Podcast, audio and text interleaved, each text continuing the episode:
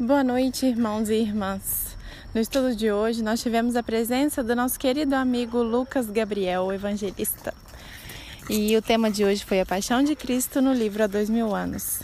Esperamos que vocês aproveitem o estudo e um grande abraço do NEP Caminho da Luz.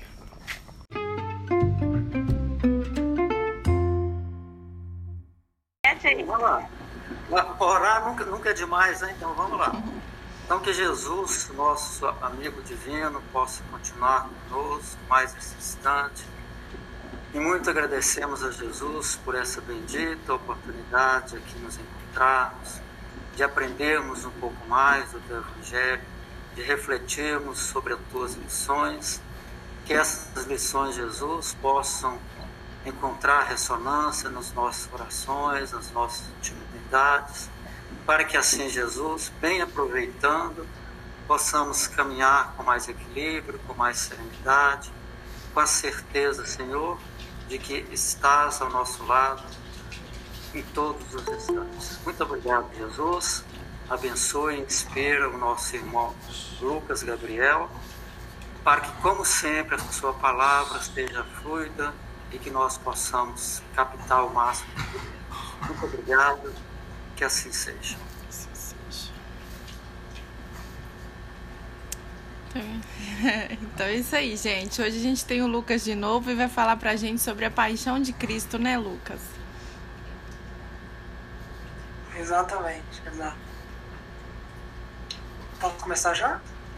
Vamos começar. Maravilha. Primeiramente, muito boa noite a todos e todas com muita alegria que a gente retorna à casa de vocês. É, Jesus, no Evangelho, antes de separar dos seus discípulos, vai dizer que há muitas moradas na casa de meu Pai. Se não fosse assim, ele teria dito para nós. E a gente vai descobrir que essa verdade ela também se amplia para nós em 2020, porque a gente vai descobrindo que temos muitas casas também no ambiente cibernético. Aqui, o, com vocês de Patinga e cercanias, é uma das minhas casas muito queridas. Eu estava com muita saudade, saudade, vamos dizer, do nosso idioma amazonense, né? Uma coisa muito grande, uma saudade maceta desse sotaque gostoso de vocês, né? Desse sotaque carinhoso dos nossos companheiros e companheiras de Minas. E é muita alegria que a gente retorna para mais um estudo despretensioso, simples, pequeno, mas que, que possa acalentar o nosso coração na noite de hoje. O nosso único desejo, fora o entendimento né, da, da conversa que a gente vai ter, de uma linguagem mútua, amorosa, né, de que no decorrer da nossa fala, nosso coração, todos nós estamos aqui, os companheiros que nos escutam no Spotify, nas outras mídias sociais, também possam ter o coração batendo e uníssono com o coração de nosso Senhor Jesus Cristo. Quando a nossa querida Conceição nos convidou, ela não chegou, mas eu sei que ela vai uhum. chegar. Ela deixou o tema aberto para mim. Geralmente ela que escolhe. Dessa vez ela deixou aberto para mim e eu meti um tema que eu adoro estudar. Eu já pude palestrar umas duas vezes sobre esse tema nos últimos cinco meses, que é a paixão de Cristo, como a Bruna comentou. E é um tema, é o meu tema favorito de estudar, de falar e eu me inspiro muito naqueles que a gente chama de gigantes da, da humanidade, da história, para falar isso. Às vezes a gente olha a paixão de Cristo, aquele momento que Jesus está no Calvário, carregou a cruz até o Gólgota, está pendurado na terra, ou está pendurado na cruz, em cima da terra, na frente de Maria, João Evangelista, padecendo fisicamente. Mas a nossa conversa de hoje, ela só faz sentido mesmo ela só consegue trazer esperança para o coração quando a gente fala desse sacrifício se a gente deixa de olhar com os olhos da, da carne mesmo, com o nosso próprio preconceito que nós ainda carregamos. Mas ela se expande, se engrandece, ela se encanta quando a gente de fato olha com os olhos do Espírito. Para iniciar a nossa conversa de hoje, eu queria trazer uma fala, a gente sempre faz uma coisa uma fala que não é minha, na verdade é de Alcione, ali no Renúncia. Na introdução do livro, Emmanuel vai trazer uma citação de Alcione sobre os nossos sofrimentos. É como se Alcione falasse com o leitor. e essa que para nós é uma gigante do Evangelho, dos tempos modernos, ainda que do século XVI, XVII, mas dos tempos modernos para nós, Alcione vai dizer bem assim: Por que retens a noção dos castigos implacáveis quando nosso Pai nos oferece o manancial inexaurível do seu amor? Por que atribui tamanha importância ao sofrimento? Essa é uma fala muito pesada, muito forte, que pode pegar a gente desprevenido. Por que atribui tamanha importância ao sofrimento? Levanta-te, esqueceste Jesus? Já que o Mestre padeceu por todos sem culpa, onde estás que não sente prazer em trabalhar de qualquer forma por amor a seu nome? Então, o primeiro ponto para Alcione é pensar na paixão de Cristo. Se Jesus padece por nós e se torna um exemplo para nós na cruz, o que, que não nos cabe fazer enquanto encarnados e encarnados, mas principalmente enquanto cristãos em evolução? Quem olha, vamos dizer assim, para frente, na frente da cruz, vai enxergar como Tomé ali no Boa Nova, né? Quando a gente vai fazer Humberto de Campos no Nova vai falar sobre o bom ladrão, é o testemunho de Tomé ali tem essas duas, esses dois capítulos do Boa Nova. Nos dois capítulos, Humberto Campos fala como é que está Jesus na cruz. Tomé está se aproximando ali, disfarçado, está tentando se aproximar ao pé de Jesus, está suspenso na cruz, e fala que o peito do Cristo estava arfando, desacelerado. Humberto Campos diz que, na visão de Tomé, as mãos do Cristo pregadas na cruz pareciam duas flores ensanguentadas a coroa de espinhos, coroando o trabalho de Jesus na terra, o sangue e o suor se misturando por todo o corpo de Jesus, e Maria Santíssima e João Evangelista na frente, vendo de perto essa cena. Quem olha de frente, de verdade, vai ver apenas isso. Vai ver dor, abandono, sofrimento, solidão de um modo geral vai encontrar muito mais motivos para se deprimir do que para se alegrar. Porque é isso que o mundo ensina pra gente. ensina a compreender as coisas no aqui e no agora, como se não houvesse vida após a vida. Ensina a gente a olhar com a lente do pessimismo assim no mais alto grau.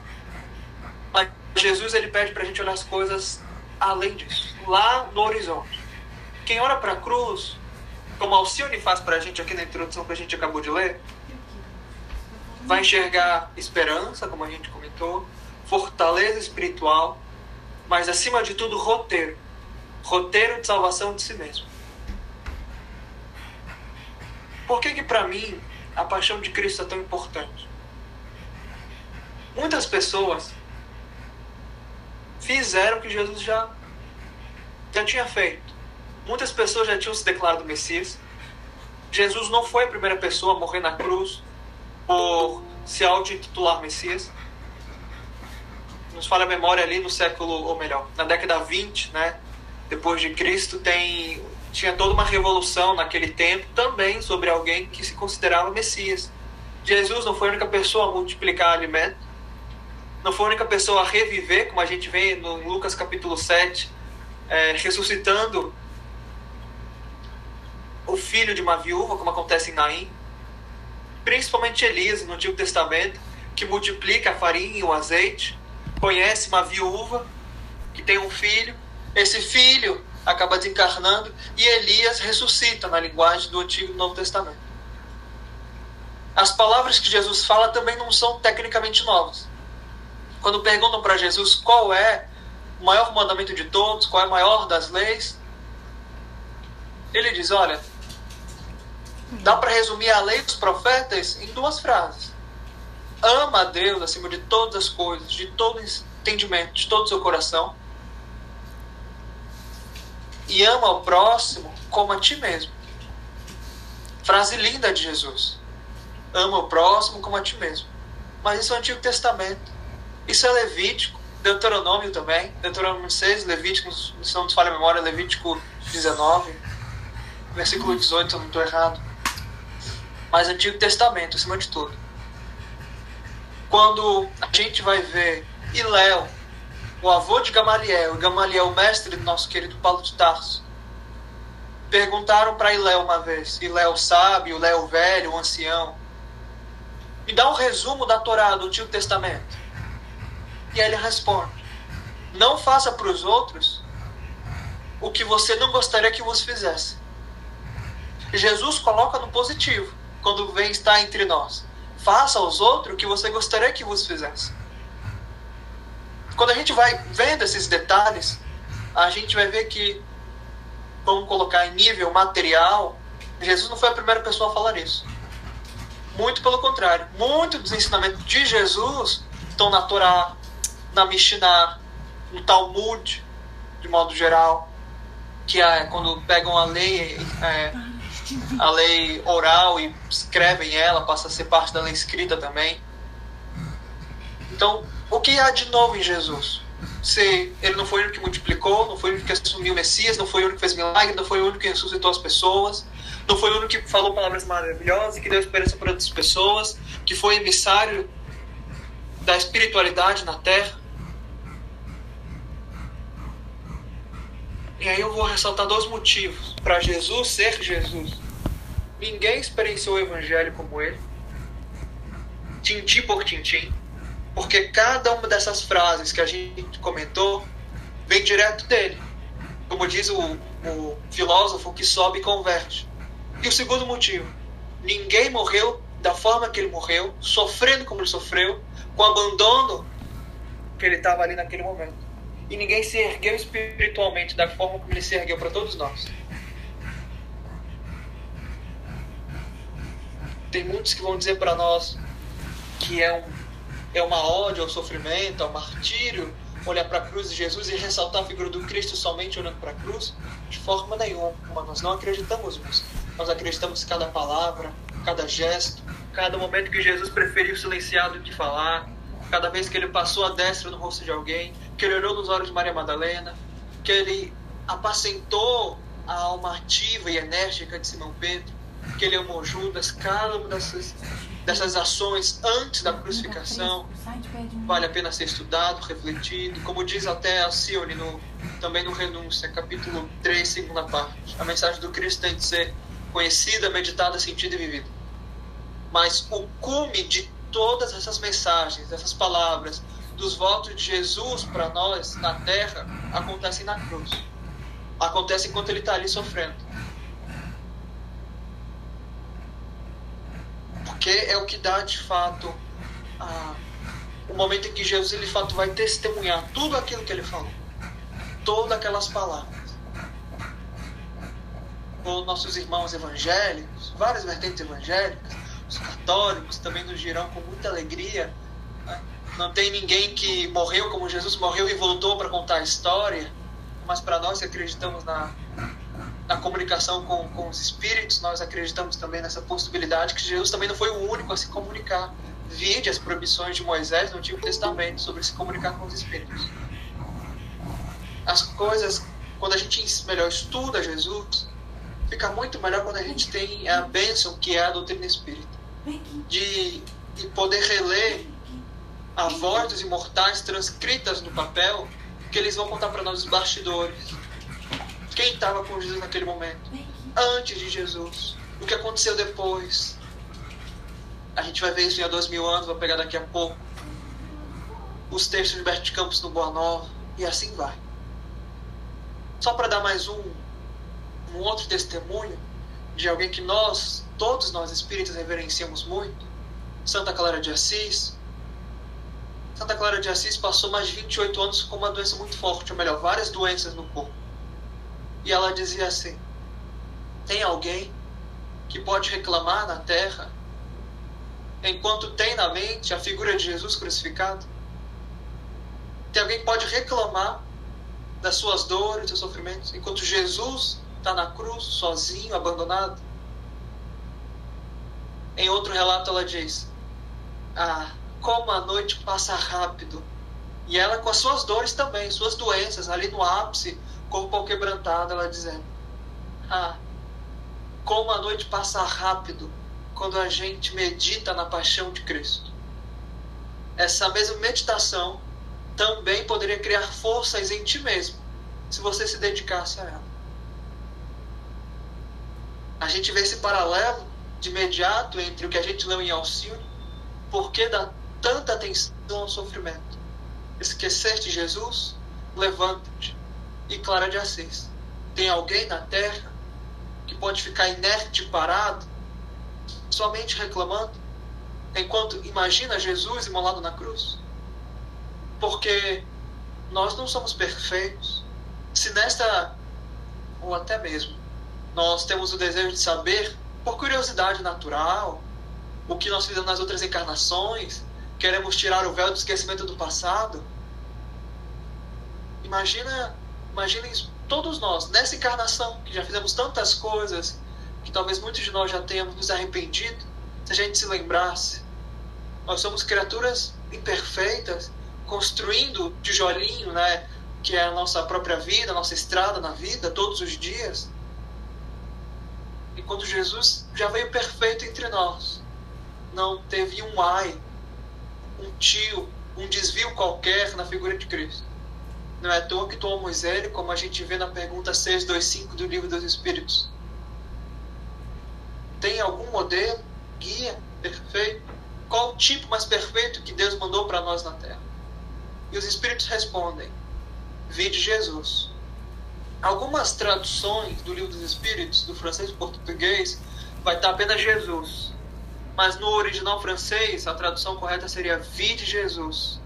Olhe para Jesus. Encare Jesus. Vide Jesus. É, olhe para Jesus em todos os aspectos. Jesus curando os rancenianos, Jesus na cruz, Jesus, entre aspas, expulsando os vendilhões do templo, Jesus nascendo, Jesus abraçando Maria Madalena. Vide Jesus toda parte. Considerando isso, antes da gente entrar na, no texto da Dois Mil Anos, queria saber se alguém queria contribuir também à fala sobre as considerações, ponderações sobre a paixão de Cristo, o que é a paixão de Cristo na visão de vocês, se é algo muito mais negativo positivo, se encanta vocês, se não encanta vocês, se vocês nunca pensaram nisso, se vocês preferem olhar só para os ensinos ou não. Queria escutar cada um de vocês, ou quem quiser comentar.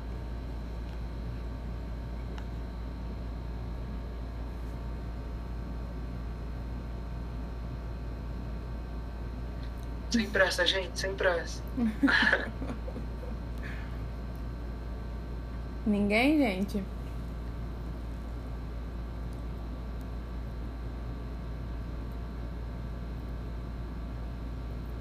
Acho que pode continuar. Não, tranquilo, vou continuar então.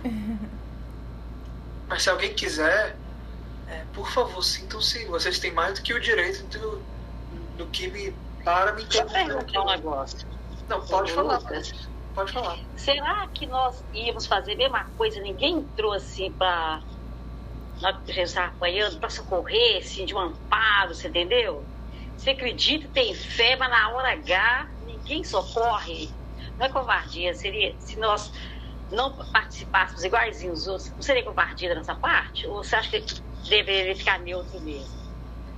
Durante a paixão de Jesus, durante assim a crucificação Isso, de Jesus. É, porque coloca a, a, a coroa de espinho, ninguém faz nada. Sim. Será que eu ia negar também? Fico pensando assim aqui, aqui em casa, sabe? Eu ia negar, com medo, você entendeu? Com covardia, né? Na Santa Ceia, ou até melhor, tem um momento de Jesus, um diálogo com Simão Pedro, aquele momento famoso que a gente vê no Evangelho, que Jesus fala para Simão Pedro: Tu és a rocha, edificarei a minha igreja. Né? Porque Jesus está perguntando o que, é que falam sobre o filho do homem. Não, uns falam que é Elias, outros falam não sei o quê.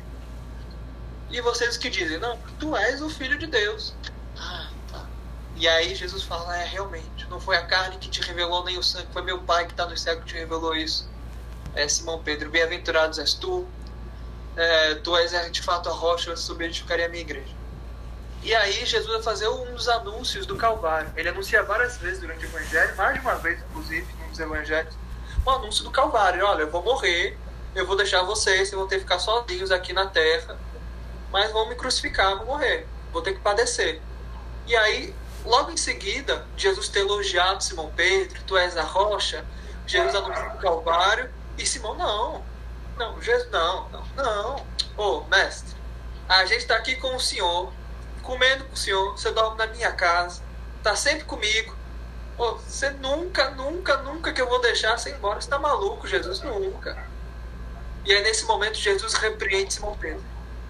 Afasta-te de mim, Satanás. É a mentalidade volátil de Simão Pedro nesse momento. Fala, não, nem com nojo, como a gente diz aqui no Amazonas, né? Assim, nem que a vacatuça, de nem a gente fala, nem com nojo. Nossa, nem com nojo, Jesus, que eu vou te abandonar. E tinha acabado de ter sido elogiado.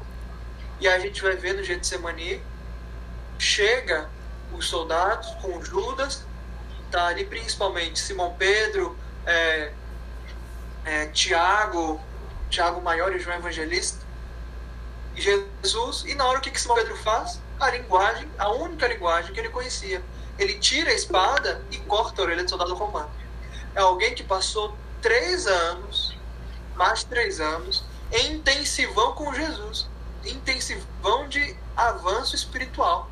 E na hora H, não, eu vou cortar a orelha, vou partir para a violência. Quando viu que não ia conseguir, se afasta, foge, vai procurando, como a gente vê no Evangelho e até no, no Boa Nova também, no, na negação de Pedro. Ele vai olhando a surdina, uma, o julgamento de Jesus, é o momento que ele nega Cristo três vezes. Ele até fala: Não, Simão Pedro, antes que o galo cante, duas vezes você vai ter me negado três vezes. Eu, não, senhor, eu nunca que vou te negar, eu vou. Onde o senhor for, eu vou. Eu nunca vou te negar. Horas depois negou. Menos de duas horas depois ele tinha negado Jesus.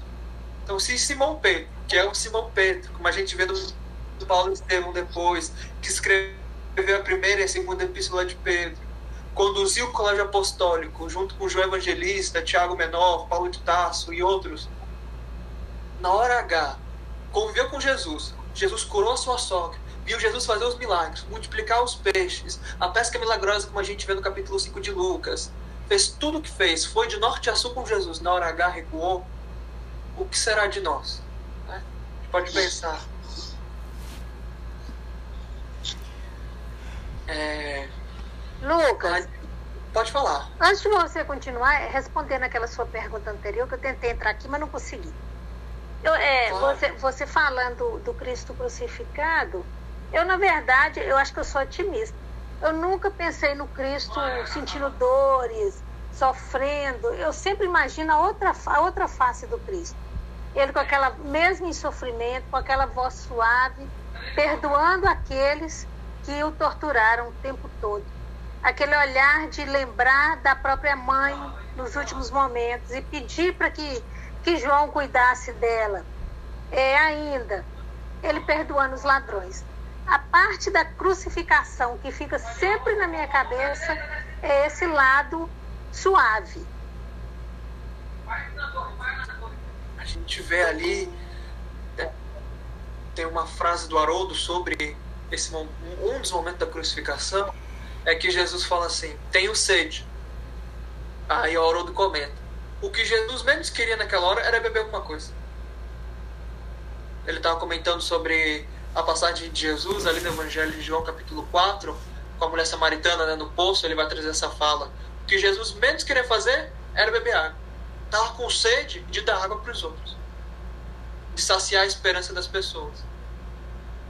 Então, é na crucificação, e eu concordo com a querido Elcimar, também é na crucificação que a gente vê a grande fortaleza de Jesus. Não está longe de ser um momento de fraqueza.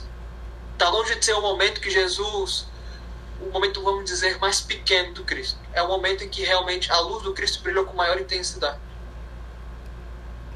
É, que nossa querida Conceição chegou conosco. Muito bom tê-la conosco. Tá sem áudio, é... tia. Boa noite, Lucas. Tudo bem? Boa noite para todo mundo.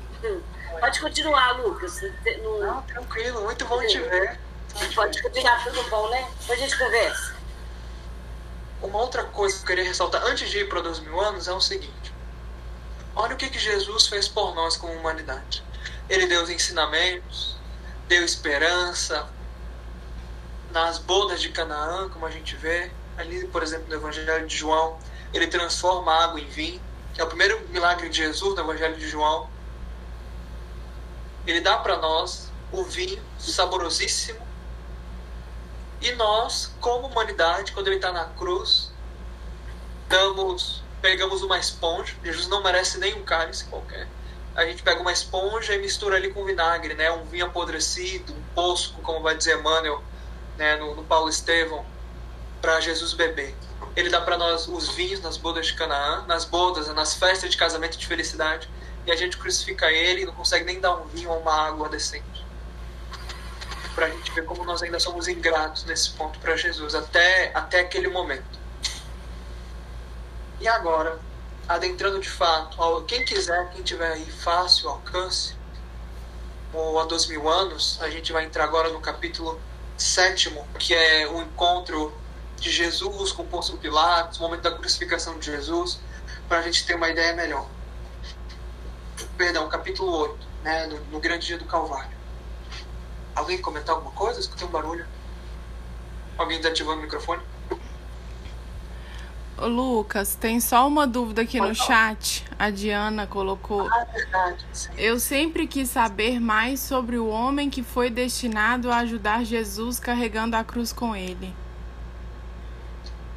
Perfeito. É, essa, essa passagem né, que a Diana comenta, é, os amigos vão encontrar em Lucas, né, 20, capítulo 23, versículo 26, e um pouquinho mais em Marcos 15, 21, mais ou menos por aí. Né? É, Simão, um sirineu, que ajuda Jesus a carregar a sua cruz. É, Jesus está subindo em direção ao Gólgota, Jesus cai, porque a força de Jesus não é força física, embora passou parte da sua adolescência e o começo da vida adulta trabalhando na marcenaria. Mas Jesus tropeça, cai, e aí nesse momento vão, entre aspas, constranger Simão, o nome, né, do, do, do o nome do homem, para carregar a cruz de Jesus. Emmanuel tem até textos muito bonitos, eu não lembro agora se é comentando Lucas ou Marcos, mas ele vai comentar sobre esse momento em que a gente é constrangido a carregar a cruz com Cristo. Eu não saberia dizer em algum texto, é, eu não me recordo de algum texto nem assim de Humberto Campos ou de Emmanuel ou Maria Dolores que comentem sobre vamos dizer um spin-off da vida de, de Simão Sirineu, o que aconteceu com ele depois. Talvez os amigos podem encontrar algum livro de Tolstói né, pelas mãos mediúnicas da nossa querida Ivone, Ivone, mas eu não saberia indicar na literatura espírita um texto sobre Simão, assim, sobre assim, uma história que aconteceu depois mas uma semana comenta texto sobre, sobre Simão, como nós devemos nos inspirar nele para quando o mundo nos constrange, quer nos envergonhar na frente de todos para carregar a cruz, a gente sabe assumir esse compromisso fidelidade a Jesus, carregar a, a cruz com ele, por ele até o Calvário.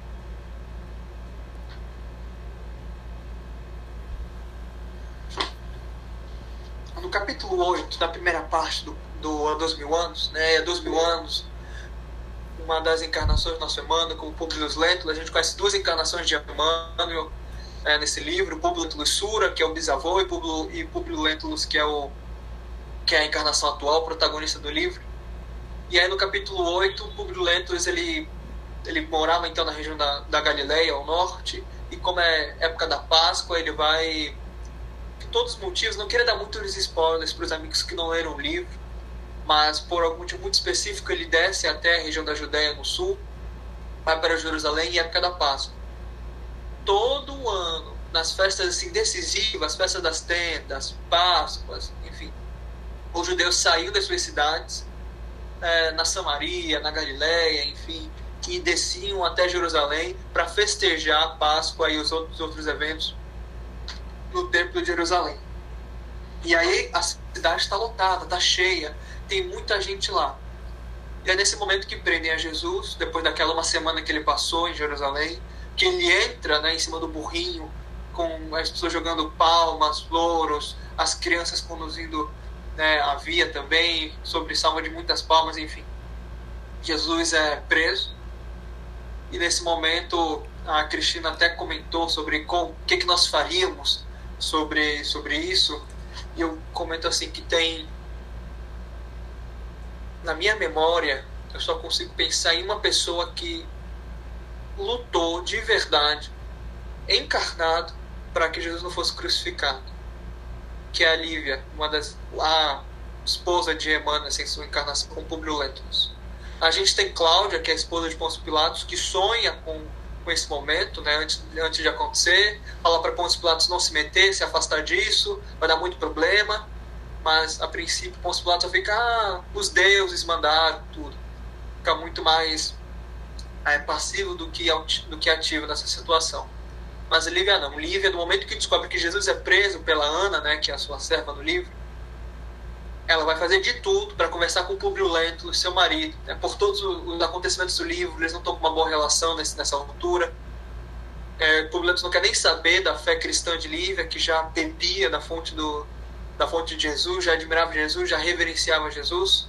Ela vai tentar falar com o Lento, não consegue, vai tentar falar com o Pôncio Pilato, acontece um monte de coisa a gente vê Lívia como esse exemplo de pessoa encarnada que assumiu a sua fé, é, mesmo que sendo constrangida, mesmo que sendo humilhada, tentou fazer o que pôde com o poder que ele foi imbuído ali como esposa de Publio Lentulus, senador romano, para parar a crucificação de Jesus e, como a gente sabe, não conseguiu. Então, Pôncio Pilatos convida, né, naquela manhã Publio Lentulus atacam ele para conversar sobre o que fazer com Jesus, porque o Sinédrio, né, o, vamos colocar assim, o STF do, do judaísmo naquela época, né, não conseguiu. Eles queriam muito crucificar a Jesus, queriam muito que Jesus morresse crucificado. Os judeus naquele tempo não tinham o poder de crucificar a ninguém. Eles podiam matar apedrejado, como vai dizer a nossa querida professora Irmã Ila, sobre circunstâncias muito bem definidas, com crimes que acontecessem dentro do templo. Fora isso, qualquer jurisdição pertencia a Roma, pertencia ao governo de Pôncio Pilatos. Então eles não tinham poder para crucificar. Mas eles queriam muito que Jesus fosse crucificado. Por que, que eles queriam tanto? A resposta para isso a gente encontra em Gálatas, capítulo 3, né? Epístola de Paulo, aos amigos ali da Galácia, versículo 3 que Paulo vai dizer assim que Jesus, né, pela maneira com que ele morre na cruz, ele nos resgata da maldição da lei. Ele diz que ele se faz maldição por nós. Uma linguagem figurativa, simbólica do apóstolo dos gentios. E aí o versículo termina ele dizendo mais ou menos assim: Porque foi escrito, ou porque ele está escrito, maldito é todo aquele que for pendurado no madeiro. Isso é uma referência direta ao Antigo Testamento. Deuteronômio capítulo, 20, é, capítulo 21, versículo 23. Em que no livro de Moisés vai estar a mesma coisa. Maldito é aquele que é pendurado no madeiro ou na árvore, em outras traduções. Ou seja, toda aquela pessoa que morreu pendurada na cruz, que morreu crucificado, você não pode falar dele, porque ele é maldito você não pode comentar sobre ele, não pode comentar sobre a vida dele, não pode comentar sobre o ensinamento dele, porque senão, se ele é maldito, você falar do maldito, você também se torna maldito. É a cultura do medo em plena sociedade naquele tempo. Então, se Jesus morre crucificado, acabou. Porque vai ser assim o testemunho máximo, a prova máxima que Jesus não era ninguém. Imagina o Messias, o príncipe do mundo, filho de Deus na terra, em outras interpretações, Deus mesmo que se fez carne, morrer crucificado, morrer e se tornar maldito, não faz nenhum sentido. Então eles queriam matar Jesus dessa forma e somente Roma podia condenar, dentro da jurisdição da época, Jesus a esse tipo de destino. E tem todo o trâmite que acontece, como a gente vê nos evangelhos. Mas só que Emmanuel vai trazer para nós essa riqueza dos pormenores, dos bastidores. E Emmanuel que é o nosso Emmanuel, que é exemplo de espiritualidade para nós, quando ele teve oportunidade de parar a crucificação, ele não parou. Quando teve oportunidade de olhar para Jesus, olhar olho no olho de Jesus, ele se abstém. E a gente vai ver no capítulo 5 o encontro dele com Jesus. Encontra Jesus ali à noite, tinha ninguém por perto. Quando vê o Cristo pela primeira vez, cai de joelhos, começa a chorar sem entender. Jesus fala com ele sem articular uma palavra, de coração para coração, espírito para espírito. Cura sua filha Flávia, que estava enferma, e mesmo assim não foi suficiente para Publio né? seguir a Jesus. Aquela frase magnífica do Cristo para Publio Lentulus: está no teu querer me seguir agora, daqui a milênios. Publio Lentulus escolheu os milênios. Mais uma oportunidade, naquele momento, com a crucificação, ou com o trâmite da crucificação, escolheu mais uma vez os milênios. Eu queria só ler alguns trechinhos do livro para a gente ter uma noção do que aconteceu. Porque a gente fala muito sobre profecias, a gente já falou uma vez aqui sobre profecias, né? Quando a gente falou sobre Judas, sobre Judas ser uma marionete ou não. Mas as profecias, elas acontecem através das pessoas.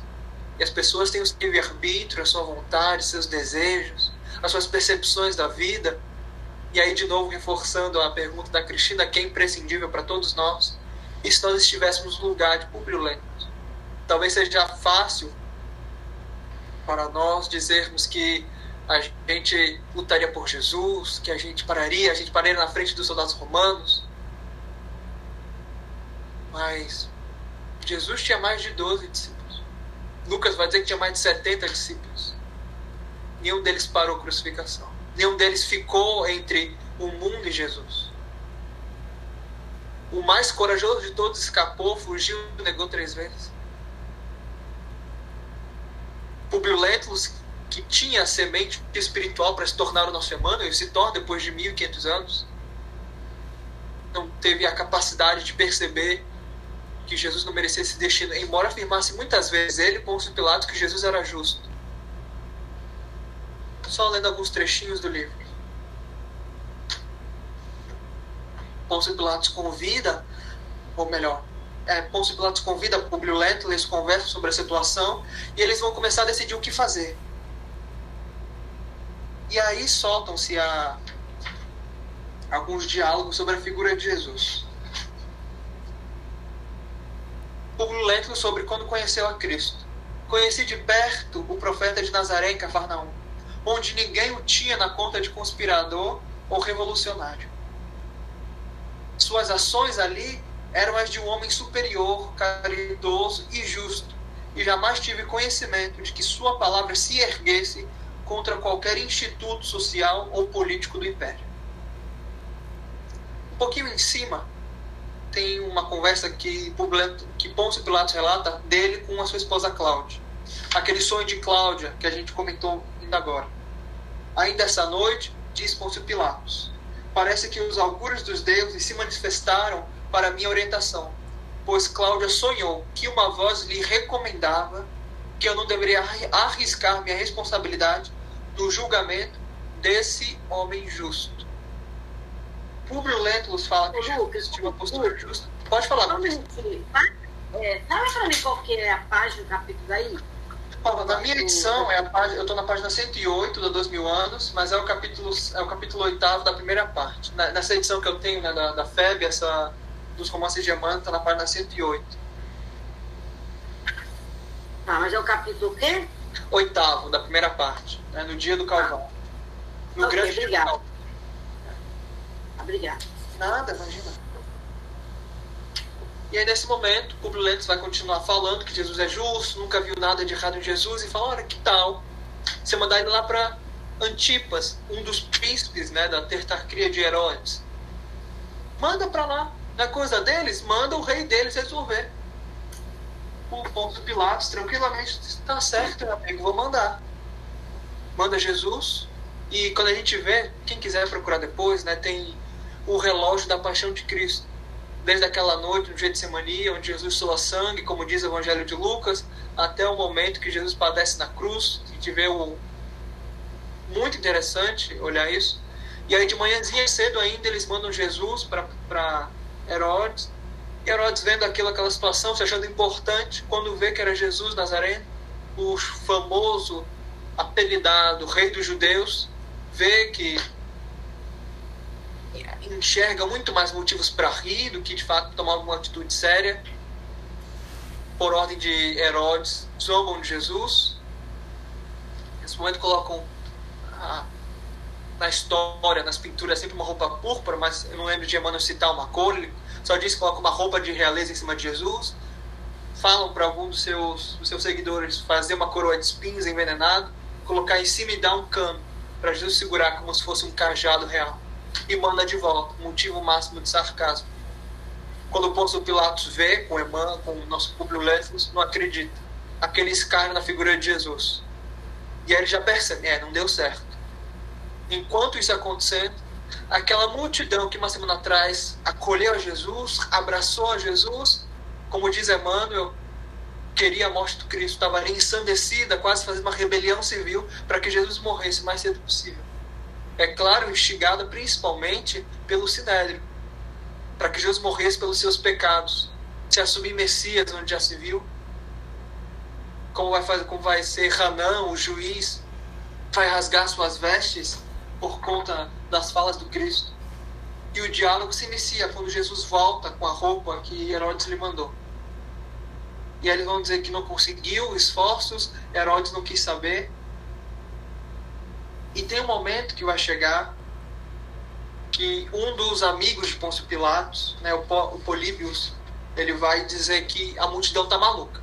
Qualquer momento vai ali, eles vão quebrar as cercanias do palácio, do lugar que eles estavam ali, e vão adentrar e vai ter uma grande rebelião. Pôncio Pilatos tem que tomar a decisão mais cedo possível.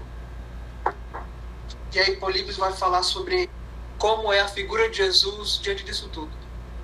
Como é que Jesus está se portando? Um justo preso de forma injusta. Alguém que deu a vida perdendo a sua vida. O pastor, na verdade, estava no lugar da ovelha.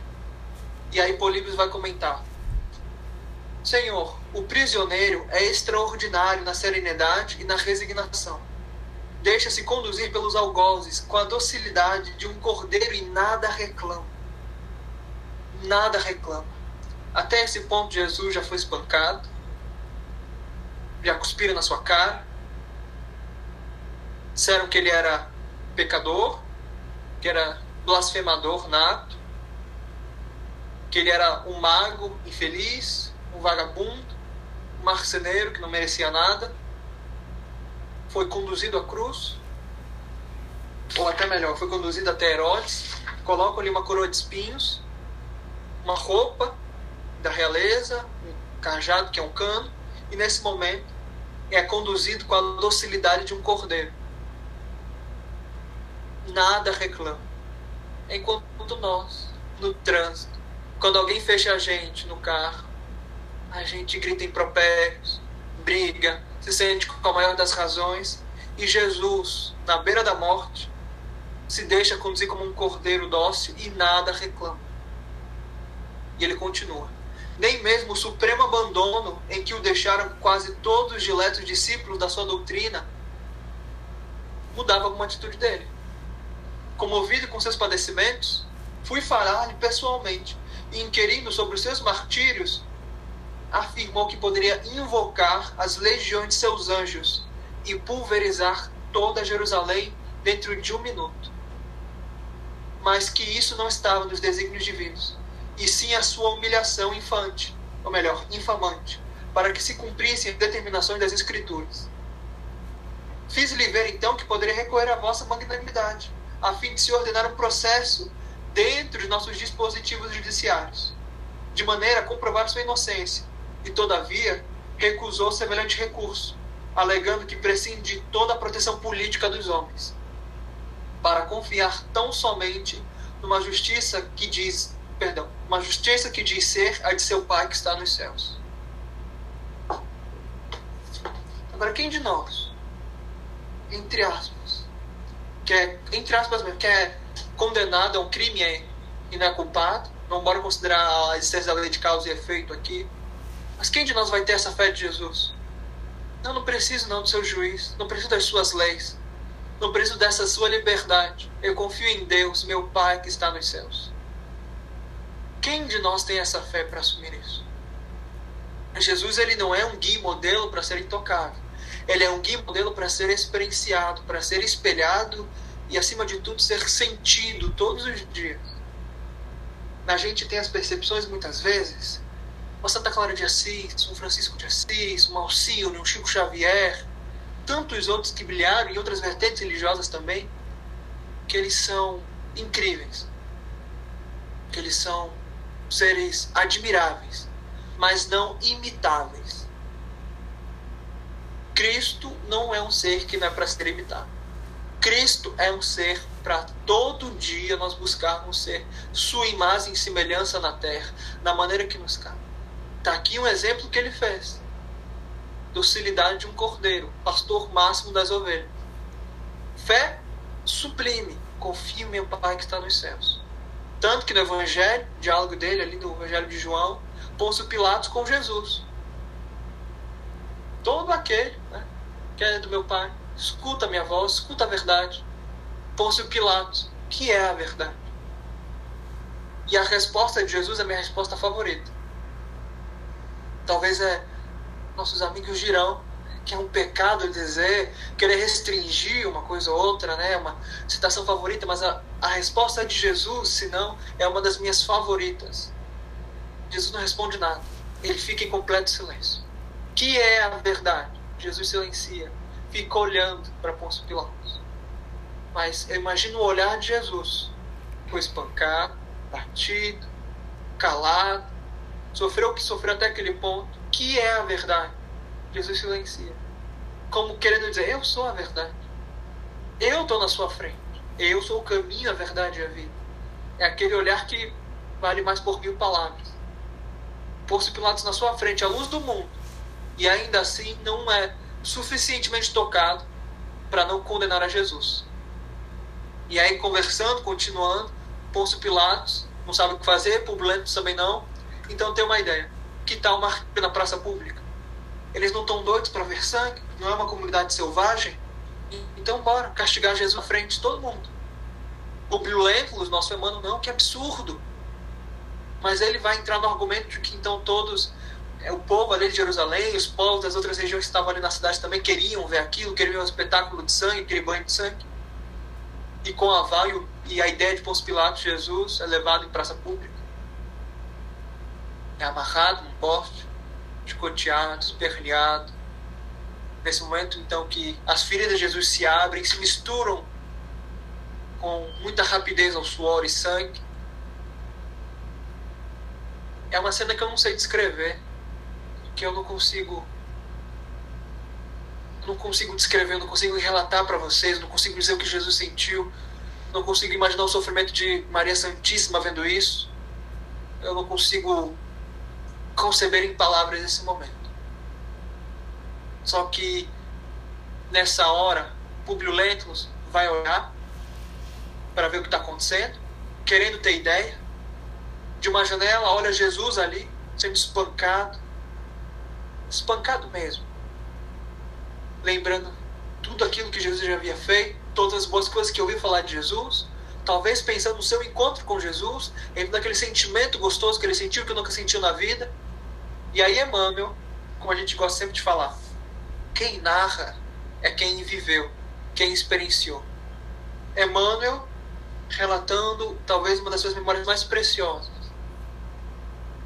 Eu imagino o sentimento de angústia de Emmanuel em relatar isso e passar para a psicografia de Chico. O sentimento amargo no peito, na boca, porque nesse momento que Jesus está ali sendo espancado em praça pública, na frente de sua mãe, ele levanta o olhar e olha para Publio Lentulus. Publio Lentulus abaixa com vergonha e vai embora. Eu imagino o que, é que esse olhar não causou em Lentulus. O que, é que, esse, o que, é que esse olhar não fez. O que, que esse olhar não marcou o espírito. O que, que ver Jesus ensanguentado, suando, na frente de sua mãe, não fez com Publio Lentulus. Quanto martírio ele não sofreu. Em toda vez que ele desencarnava e lembrava daquele olhar de Jesus. E ele teve a oportunidade de parar. Ele teve a oportunidade de fazer alguma coisa. Ele teve a oportunidade de não escolher os milênios, escolher o aqui e agora. Surge para você um minuto glorioso, mas está no teu querer seguir agora ou depois. Escolheu depois de novo, e de novo, e de novo, e de novo. Eu imagino o quanto que esse olhar não machuca ele até hoje. Eu não sei também descrever o olhar de Jesus Sei que o olhar de Jesus mudou a vida de Maria Madalena, mudou a vida de Simão Pedro, mudou a vida de Emmanuel. É um justo que morreu de forma injusta. E é o que Jesus faz. A gente falou as bodas de Canaã, ele dá para nós e nós damos o vinagre. E Jesus pega a cruz, se torna maldito e pega a ferramenta de morte, a pior forma de morrer naquele tempo, e transforma né, em símbolo de libertação espiritual. Né, todos os cristãos têm na cabeça, pensa em Jesus, pensa realmente né, no eixo X e Y, plano cartesiano, uma cruz. Porque é o que Jesus faz. Transforma o que é inútil, o que é impuro, o que é sujo, o que é relegado à maldade, em símbolo máximo de pureza espiritual. É o que ele fez com Simão Pedro, Maria Madalena, é o que fez com Pôncio Pilatos em muitas encarnações, é o que fez com Judas, com Emmanuel, é o que fez com Paulo de Tarso quando era Saulo. É o que Jesus faz. Essa é a paixão de Cristo. E aí eles voltam com Jesus. A multidão não parou. Quer Jesus morto. Não foi suficiente ver Jesus apanhando em praça. Nesse momento, Publio Lentulus desiste. Sabe, eu não me importo. Esse homem é justo, mas eu não mando aqui. Quem manda é você, querendo jogar para Pôncio Pilatos. Por mim, por mim, entrar por mim, eu não sou ninguém aqui. Mas por mim, tem que tratar esse homem com as leis de Roma. Mas eu não sou ninguém, quem manda é você. Mas quer saber? Aqui é só uma das muitas colônias de Roma. Deixa esse povo. Agora a culpa a gente fez tudo que a gente pôde. Argumento de uma das encarnações de Amana. Nós fizemos tudo que a gente pôde. E mesmo assim a multidão só quer saber da morte de Jesus. Então agora a culpa não é nossa, é deles. E mesmo ele repetindo, Jesus é justo. Jesus merece um julgamento decente. Não merece morrer assim. Não encontro culpa nele. E Amanda fala: a culpa não é mais nossa. Nós somos os juízes, mas a culpa não é nossa. A culpa é deles. Sanizando a culpa. Pôncio Pilatos confirma realmente seu, o seu raciocínio com Publio Lentulus e decide, em última instância, em última instância, apresentar Barrabás para ele escolher. Eles escolhem Barrabás para ser liberto e Cristo ser crucificado. Eles desistem de fato. Eu só queria ler o finalzinho do capítulo. Ou até melhor, antes de ler o finalzinho do capítulo, nesse momento, aquela frase marcante de Pôncio Pilatos, que Pôncio Pilatos apresenta Jesus, ensanguentado, pingando, sangue, suor, coroa de espinhos, o manto, o cano na mão, apresenta, eis o homem. Aqui está o homem. Eu vou matar esse homem. Por culpa de vocês. Minhas mãos estão limpas do sangue desse inocente. Eis o homem capítulo 19 de João, versículo 5. Tem um texto de Emmanuel intitulado Humanidade Real. Eu queria ler para a gente, assim, só ler esse capítulo para a gente entrar no finalzinho da dois mil anos. Quem quiser procurar, tá no Fonte Viva, capítulo 127. Quem tiver o Evangelho por Emmanuel, né, da FEB, tá na página 310 da minha edição, né? João, capítulo 19, versículo 5. Eis o homem. Frase de Pôncio Pilatos. Humanidade real. Apresentando Cristo à multidão, Pilatos não designava um triunfador terrestre. Nem banquete, nem púrpura, nem aplauso, nem flores. Jesus achava-se diante da morte. Terminava uma semana de terríveis flagelações. Traído, não se rebelara preso exercer a paciência. Humilhado, não se entregou a revites. Esquecido, não se confiou à revolta. Escarnecido, desculpar. Açoitado, ouvidou a ofensa. Injustiçado, não se defendeu. Sentenciado ao martírio, soube perdoar. Crucificado, voltaria à convivência dos mesmos discípulos e beneficiários que o haviam abandonado para suerguer-lhes a esperança. E é o que Jesus fala. A primeira coisa que Jesus fala para os discípulos e os apóstolos, quando ele retorna na sua, como diz Emmanuel, ressurreição gloriosa, naquela manhã de domingo, ele aparece entre os discípulos, é paz de Deus esteja convosco. Ele não aponta os dedos. Fala, Simão, você me traiu. Ou melhor, você me negou. E Judas, cadê que me traiu e se suicidou? Vocês me abandonaram depois de tudo? Não. Primeira coisa que Jesus fala quando volta, isso está no capítulo 24 do Evangelho de Lucas, capítulo 20 de João. Paz de Deus seja convosco. Paz de Deus convosco. Ele não pune, não xinga, não oprime, não dá lição de moral. Ele tinha toda a razão para fazer. E a única coisa que ele fala, como assim, a sua saudação é paz de Deus seja convosco. Porque a moral dos discípulos estava lá embaixo. Jesus tinha morrido na cruz. E eles, sem entender nada, acabou aquela esperança de três anos, aquela revolução que a gente sentia, aquela virada que a gente ia ter na vida. Roma ia embora, morreu tudo com Jesus. Vamos voltando, voltando para estaca zero. E nós abandonamos Jesus, morreu sozinho. Paz de Deus seja convosco. Emmanuel continua.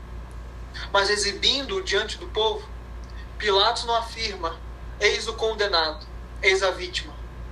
Diz simplesmente: eis o homem, aparentemente vencido.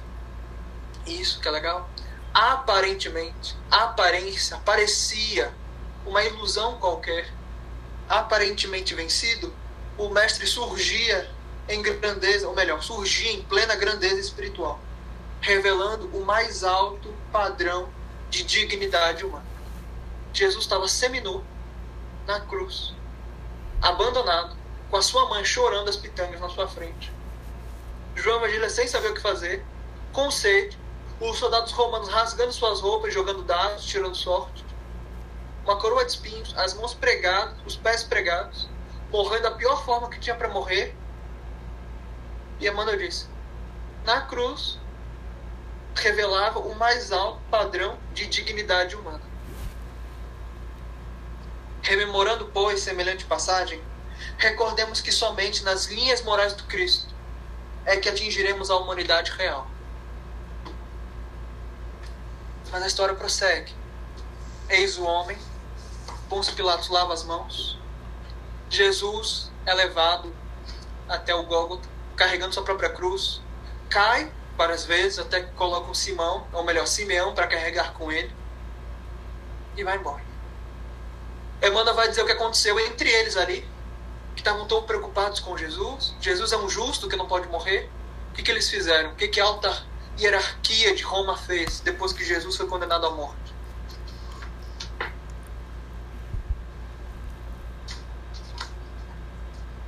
Quando Jesus foi caminhando, a turba foi caminhando com ele aquela selvageria que estava foi acompanhando Jesus. Aos poucos, a praça extensa quietou-se ao calor sufocante da tarde que se avizinhava. À distância, ouvia-se ainda a vozeria da plebe, aliada ao relinchar dos cavalos e ao tinir das armaduras. Impressionados com o espetáculo que, aliás, não era incomum na Palestina, reuniram-se os romanos em uma das salas amplas do palácio governamental. Em animada palestra, comentando os instintos e paixões ferozes da plebe enfurecida. Daí a minutos, Cláudia, a esposa de Pôncio Pilatos, mandava servir doces, vinhos e frutas. E enquanto a conversação timbrava os problemas da província e as intrigas da corte de Tibério, eu estava pensando em outra coisa. Voláteis que nem Simão Pedro pensando nos problemas da economia do mundo, em como impressionar o imperador, a quantidade de, bar quantidade de barcos que viriam, como conseguir mais dinheiro. Mal imaginava aquele punhado de criaturas que na cruz grosseira e humilde do Gólgota ia acender-se uma gloriosa luz para todos os séculos terrestres. É por isso que a paixão de Cristo se destaca. Porque ela nos ensina paciência paciência. Paciência perante as dificuldades, paciência perante as dores de cabeças, paciência. Que o bem sempre o vence, sempre vence o mal. E só se vence o mal com o bem, como vai dizer Paulo. Que vale a pena amar. Na cruz, a maior mensagem de Cristo é a da esperança. Podia parecer exatamente o contrário. Mas Cristo é tão importante, tão magnânimo, que ele transmuta tudo que se aproxima dele com vontade para o bom. Não é à toa que ele marcou a história antes do Cristo e depois do Cristo. Essa é a paixão de Cristo. Para encerrar minha fala hoje com vocês, tem uma fala do Chico, no livro O Evangelho Chico Xavier, o próprio, uma coletânea de frases do Chico enquanto esteve encarnado conosco. Ele fala sobre a cruz de Jesus. Ele fala que Jesus nunca teve nada seu. Jesus sempre pregou em praça pública. Trabalhava ali na casa de Simão Pedro, que não lhe pertencia, era de Simão Pedro. A praça pública pertencia a todos. Falava ali no Sermão da Montanha, numa montanha que era de todos. Entrou ali no capítulo 5 do Evangelho de Lucas, na pesca milagrosa, no barquinho de Simão Pedro e André. Não lhe pertencia também. Chico diz: Você não vê o Evangelho falar de propriedade de Jesus, na casa de Jesus. Tudo que Jesus teve era dos outros, emprestado. Mas o Chico continua. A única propriedade, algo que realmente era só de Jesus, pertenceu somente a ele, foi a sua cruz. A cruz de Jesus foi a única propriedade de Jesus que ele carregou juntinho de si até o gol para a libertação de nós mesmos. Para que, com o seu próprio sofrimento, suas próprias lágrimas, surgisse esperança no nosso coração. Mostrando quanto de nós temos de padecer enquanto encarnados e até desencarnados, por amor ao nome dele. Como diz Alcione no livro Renúncia,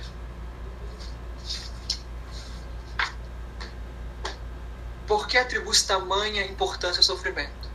Levanta-te. Esqueceste Jesus? Isso é uma frase que a gente tem de trazer dentro de nós mesmos. Aqueles momentos de dificuldade, aflição, que parece tudo está confabulando contra nós. O sofrimento está assim, querendo sair da goela. Por que damos tanta atenção ao sofrimento? Levanta, esqueceste Jesus? Já que o Mestre padeceu por todos, sem culpa, onde estás que não sente prazer em trabalhar, de qualquer forma, por amor ao seu nome? Essa é a nossa responsabilidade enquanto cristãos, enquanto estudamos o Evangelho, para que ele possa ser conhecido, meditado, sentido e vivido. Então, meu desejo para todos nós, de que nós possamos olhar para a cruz de Jesus e enxergar esperança nós possamos ver a Cristo pregado na cruz e vemos realmente a libertação espiritual, testemunho de amor para toda a humanidade que Ele garante para nós. Porque quem olha realmente com os olhos da alma enxerga amor, liberdade e, acima de tudo, esperança. É assim que o discípulo tem de olhar para a cruz, com o horizonte, com muita paciência, servindo todos os dias em prol do Evangelho na terra. Muita paz a todos. Que Deus abençoe. Amém. Eu acabei falando, falando, falando, não deixei vocês comentarem, gente, perdão. Eu acho que. Vou só fazer um comentário rápido. É, a gente sempre se emociona, né? Quando a gente imagina, quando a gente vê essas coisas que foram feitas para Cristo e que provavelmente a gente participou também disso, né? Tem grande chance de a gente ter talvez estado ali na multidão. E, e eu acho assim, mas a gente ficar com esse pesar hoje, né? Não, não adianta muito a gente sentir esse pesar, o que, que vai nos ajudar. Então a gente tem que focar muito assim, é, no nosso compromisso, né? Quando a gente vê a cruz, igual, igual você falou, Lucas, eu acho que a gente tem que ela tem que reforçar também o nosso compromisso no nosso melhoramento, porque a gente tem que se recordar que Hoje também, quando a gente ignora os ensinamentos de Jesus, quando a gente ignora o evangelho, né, que ele veio para cá, ele sabia que não seria fácil e ele fez tudo mesmo assim para nós, por nós. Então, o momento que a gente ignora o evangelho, o momento que a gente ignora né, é, ensinamentos que ele trouxe para a gente, a gente está, de certa forma, crucificando Jesus novamente, né? Desrespeitando tudo que ele passou por nós naquele momento, para deixar essa, essa história, essa, esse exemplo para a gente. E a gente tem que se fortalecer nisso aí e, e respeitar essa história também. É, não só respeitando ou ficando emocionada, mas trabalhando também para a gente seguir realmente ele. É isso.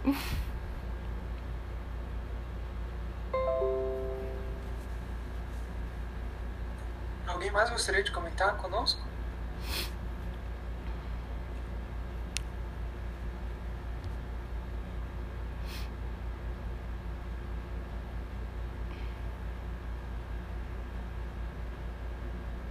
Bruna, pode continuar a, a, a coordenação do, do, estudo aí. Iniciou, pode terminar. Não, tia, você chegou agora, agora você que é anfitriã nata. Nossa senhora, gente, é, não é nada disso. Ô Lucas, nós vamos ter o Lucas agora com a gente, gente, só em abril, hein? Abril já agendamos. Já marcamos em abril, verdade. marcamos abril de 2021 com ele. É, mas é muito bom, né, gente? A gente vê a grandeza das obras de Emmanuel. A grandeza. Né? Olha, pra, olha bem o que, que nos traz há dois mil anos os detalhes da paixão do Cristo, todo ali, o papel de Emmanuel, né? Emmanuel, nosso Emmanuel aí ali naquele momento. E saber que Lívia foi a única pessoa que gritou mesmo pela, pela vida do Cristo ali no meio da multidão. É muito o valor que a gente tem que dar para esse personagem no livro, para as atitudes dela, para as ações, a gente saber que realmente é um, é um espírito de alta envergadura e que deixa ali para a gente grandes exemplos, né? Então, as obras de Emmanuel, elas são realmente fantásticas. Em janeiro, nós vamos ter o Salmo falando para a gente sobre Ave Cristo. E nós vamos deixar de é, dever de férias, que todo mundo possa ler Ave Cristo quando o, o Salmo vier falar para a gente, nós já estamos lendo, porque é, Ave Cristo é demais. Né? A gente vai ver ali, o Emmanuel também ali. Então vai ser muito bacana.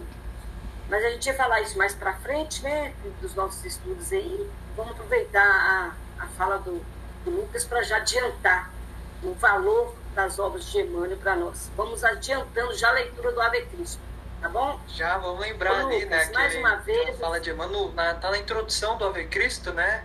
Ave Cristo, os que aspiram à glória de servir em teu nome te glorificam e saúdam. Uma obra fantástica para todos nós espíritas. É, é muito bom.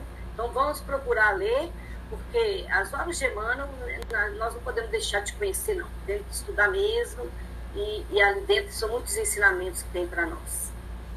Gente, então hoje eu cheguei um pouco atrasada aí, eu estava eu tava numa consulta mas aí o nosso NEP, ele é assim mesmo, ele caminha, graças a Deus, né? Ele caminha e vai caminhar sempre, né, Lucas? nós não somos, nós não somos, nós somos um.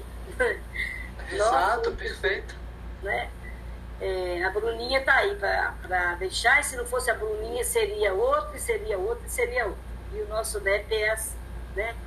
Graças a Deus. Então, gente, só agradecer mesmo ao Lucas, tá? Muito obrigada, tá, Lucas? A gente vai, a gente te aguarda em abril a gente te aguarda, se Deus quiser. Mas, gente, o Lucas tem uma, uma, uma, um programa, né? Uma, uma, um trabalho que ele faz no Facebook. Tá fazendo ainda, Lucas? A gente faz quando pode, né? Por conta das palestras, do mestrado, assim. É. Né? É, assim, não, é, não, é nada, não é nada mais, não. A gente só é, coloca é, as palavras que a gente lê, a gente às vezes coloca uma reflexão do, do Agenda Cristã, que é nosso livro de capuceiro, mas é, é só isso mesmo. É, é, mas são muito boas, são reflexões muito boas. É, como tantos que a gente tem aí, É só é isso que bom. traz muita luz pra gente, pra tanta gente. É só isso. eu só, é aquilo, né, da, da, história do papagaio espírita que eu sou, eu só, eu só li uma frase que eu gostei eu coloco. É só isso. Né? Não, mas é bom. Então a gente vai Vai te agradecer mais uma vez, tá? Jesus te abençoe aí, que nós estejamos Jesus juntos. abençoe todos vocês. é mesmo assim, né, distante do distante de, de, de, fisicamente, nós estamos perto de coração sempre, tá, Lucas? Nada, exatamente. Né, Conceição? Uma das minhas mãezinhas espirituais que eu tenho dentro do, do Espiritismo. pois é, sou mesmo. Peguei no pé dele agora, agora fico na, na cola dele. Exato. Sumiu, sumiu dois dias e eu fui atrás. Foi. Ah, eu sou terrível, misericórdia. meu bem, meu é. bem. Oi. Depois, depois dessa fala aí do Lucas, é, consegue com ele aí. Abreu tá muito longe, velho. pra mãezinha tem que ser antes, né, UBS? É. Então, essa moral foi muito, né, Lucas? Foi muito compromisso. Eu tô com muita saudade há muito tempo. É. É, em janeiro, nós, eu não sei se eu vou estar em Manaus, assim, talvez eu esteja em viagem de trabalho, né? Comentei com a, com a Conceição. Mas talvez a gente possa colocar com certeza em fevereiro, sim. A gente já tem palestra para fevereiro, mas a gente consegue, sim. É, nós vamos ver. Tá vendo? É, vamos... a gente fica entendendo muito a, a, os compromissos, né? É, igual eu falei com o Simão que, ó, mineiramente, sorrateiramente, você poderia estar no Aí, assim, assim vai com você também. Mas a gente entende, tá, Lucas? Nós entendemos sim os compromissos, mas a gente vai vendo isso aí, encaixando direitinho, né? Okay. Aqui, Muito deixa eu só pedir desculpa aqui pro pessoal que vai ouvir a gente no Spotify, porque aqui tá muito quente, quem é de Patinga sabe.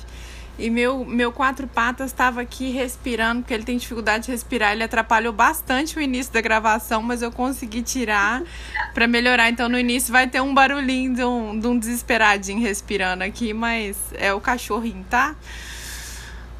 No início alguém achava que tinha alguém roncando.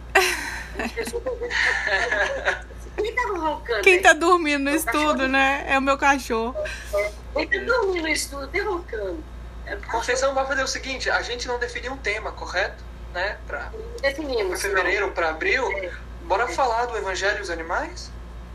Ó! Oh. Mais do que aceita da Bruna, né? Acho que bom. Manda Ótimo. Pra, manda pra mim uma perícope que a gente possa é, encaixar esse assunto. Tá, tá Lucas? Ih, tranquilo. Ó, não sei se vocês já ouviram falar, capítulo 5 de Mateus, capítulo 6 de Lucas, bem-aventuranças. Uhum. uhum. bora fazer então bem-aventuranças e os animais. Ótimo. Tá bom, combinado. Nós vamos ver se a gente faz isso em fevereiro. Tá? Bora, com certeza. Fevereiro de fevereiro que é carnaval.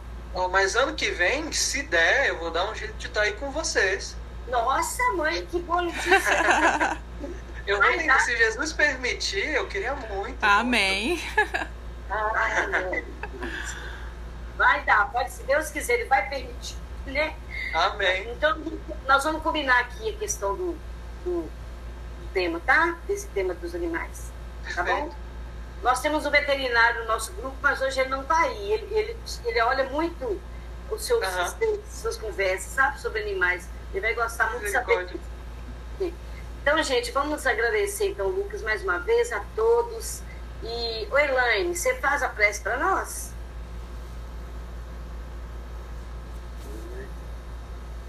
Faça. Liga o microfone. Tá.